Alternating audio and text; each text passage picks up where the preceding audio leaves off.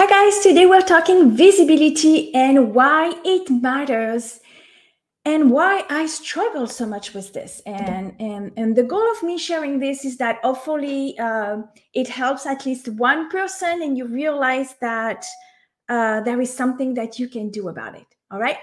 So I know that this is not something that comes up easy for people showing up. Some people like they just do, like, oh, I have this thing. Do you want it? Right and they are like consistent and everything. But for a lot of us, uh, visibility is a real struggle, especially the consistency. We have high and low. So, the first thing I want to say is that there is a direct correlation between your visibility and establishing trust with your audience. All right. So, if you don't show up consistently, this is going to impact the trust that people have in you, right? Being seen by your audience is the first step in building that connection. Imagine this like you never show up, you're never visible. And then when you are, it's to sell them something. What do you think is going to happen? Right? Right? So, I mean, think about it. If you have a solution to a problem that they have, why don't we want to show it to the entire world? That makes no sense, right? There is no logic there, right? But a lot of, a lot of us are struggling with that. And the thing is, the visibility is the first thing for people to know we even exist before even looking at what we have to offer.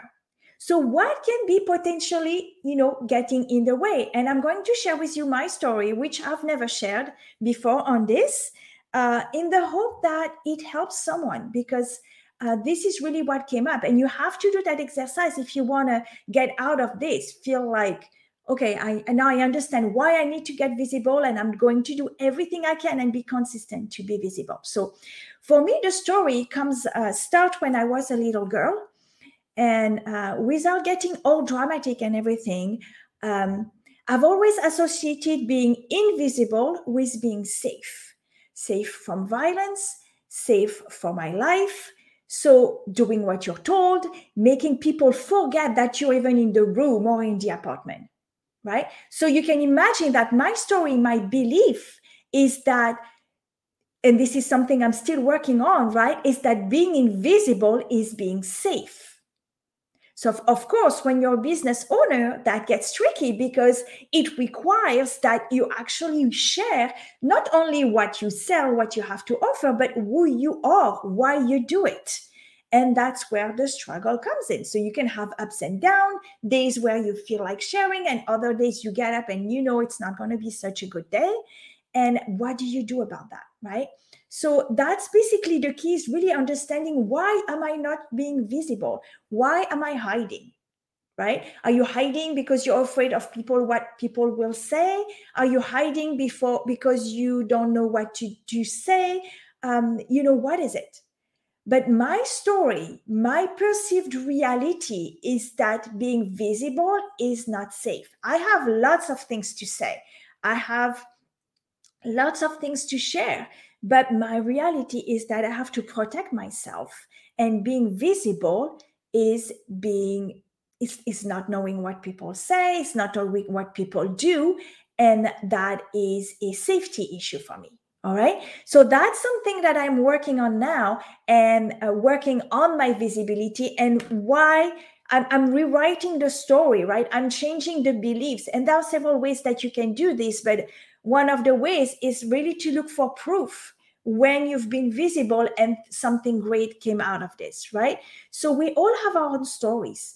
So if if there is something getting in the way for you to being visible that i encourage you to do the exercise right? Tap into your beliefs your story you know why why is that coming up? And it's not going to come up in some two minutes or an hour right? It's took it's taken me a while to realize this but um, this is the key if we want to grow. If you want to grow, you have to to be in front of more people. If you want to be in front of more people, you have to be more visible and you have to be consistent. All right. So um, that's basically the idea. It's like how can you change those beliefs if you have them um, and turn that into something you're actually looking forward to, looking forward to being visible, looking forward to serving, to helping, and to selling when comes the time to selling. All right.